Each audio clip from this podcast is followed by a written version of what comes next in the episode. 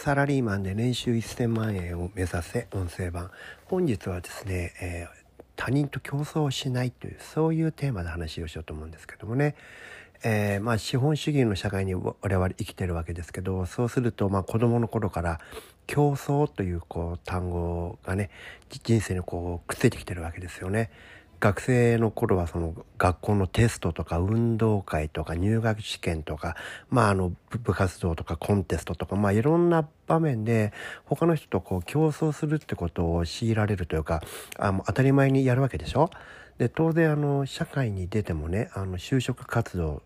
がもちろん競争ですし会社の中で売上とか利益とか生産性とか、えー、会社対会社の競争とかもちろん出世っていうのもこれ完全に競争ですよね。でまあこういう競争っていうのはその勝てばいいんですけどね負ける場合にはこの虚しさを生むわけですよね。競争に負ければ誰だって悔しいしへこむしがっかりするし、えー、勝った人間を羨んだり妬んだりまあそういうことするわけでしょ。で競争というのはいつの時代でも少数の勝者と圧倒的多数の敗者っていうのがこう生み出されるわけですよ。つまり競争すればするほど自動的に、えー、こういう感情をね、えー、虚しいという感情を持つ敗者を生み出さざるを得ないというそういう構図があるわけですね。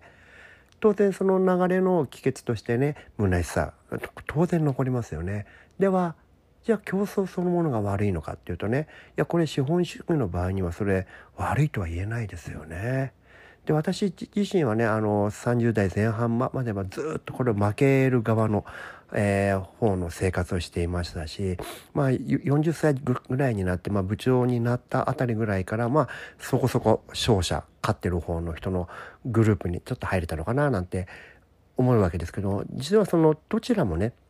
そのどちらの体験も私の人生にとってはとってもね重要なものだったと思ってますね。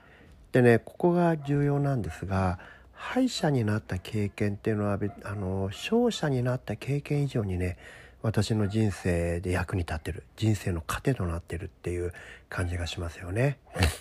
でも、ね、あのそういうふうに考えられる人そういうふうに言える人っていうのは実は非常に少ないんだなということに、えー、何年も前に気づきました。でねそれねなんでこういう人がふうに言える人が少ないのかっていうとねまだねそういう人たちは他の人と競争するレベルに達してないからなんですね。えー、これどういうことかっていうとね競争とは他人とやるものですよねそういう前提でこの社会は成り立って運営されているわけですけどもねところがねその競争っていうのはほとんど決勝みたいなもんなんですよねオリンピックで言えば。勝てば勝者と王者になって欲しいものをゲットでき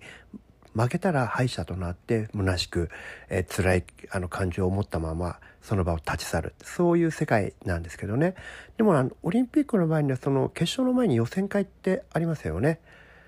どういうことかというとそのオリンピックに出たいって言ってみんなが出られるわけじゃなくて足切りをするわけでしょ？一定の技量品格実績実力そういったものを持った人だけが出場できるわけじゃないですか。ところがねこの現代社会っていうのはこういう予選会っていうのがね機能しないんですよね。これねなかなか問題な部分でね僕は思ってるんですけれどもこの予選会っていうのがねないってこれどういうことかっていうとね他の人と競争することをが許されるそのための免許証みたいなもんなんですよね。つまり、ね、他人と競争することそれ自体がオリンピックのようなものなわけですよ。これをね無条件に誰にでもしかも子供の頃から押し付けているっていうのが今の現代社会でしょ。ですから他人と競争して負ければ悔しいしへこむしがっかりするし、ね、そういったことが起こるわけですよね。それはどうしようもない生理現象のようなものなんですけどもその経験から人生の糧を見つけ出すにはね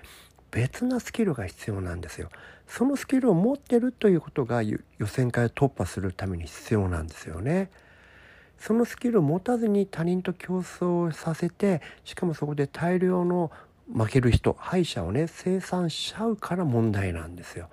そういうね未熟な人は他人と競争競争させちゃいけないんだと思うんですよね。なんでかっていうとそういう人は負けると人を恨むし妬むし羨むし社会に絶望したり最後は社会をね恨んでこの野郎って前にあの京アニっていうとこでねあの放火事件起こりましたけどああいうことしちゃうんですよね。これはねだからそういう人に競争させちゃダメだと思うんですよ。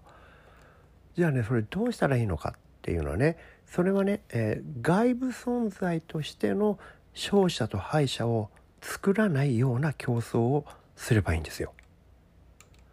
自分以外の外部に、えー、勝者も敗者もいなければそれを羨んだり妬んだりすることはないわけでしょ？恨むこともないわけですよ。そんな競争ってどうするのか？どうやったらできるのかって考えたらねこれ非常に簡単で他人と競争するんじゃなくて自分自身と競争すればいいんですよ。勝負の相手は自分だけ。それがね僕が言う予選会なんですよ。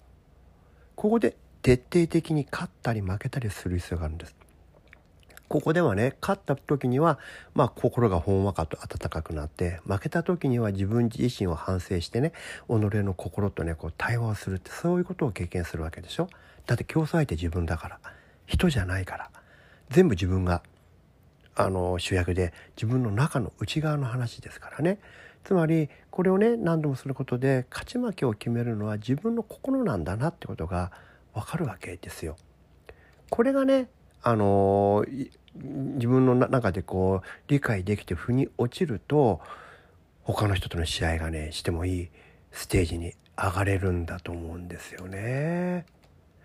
それでねそれが分かると他の人と競争して負けても他の人を恨んだり妬んだりなんてことはないんですよだって自分が悪いから全ての範囲は自分の中にあるのだって自分との競争を通じて理解するわけですから他者との競争でも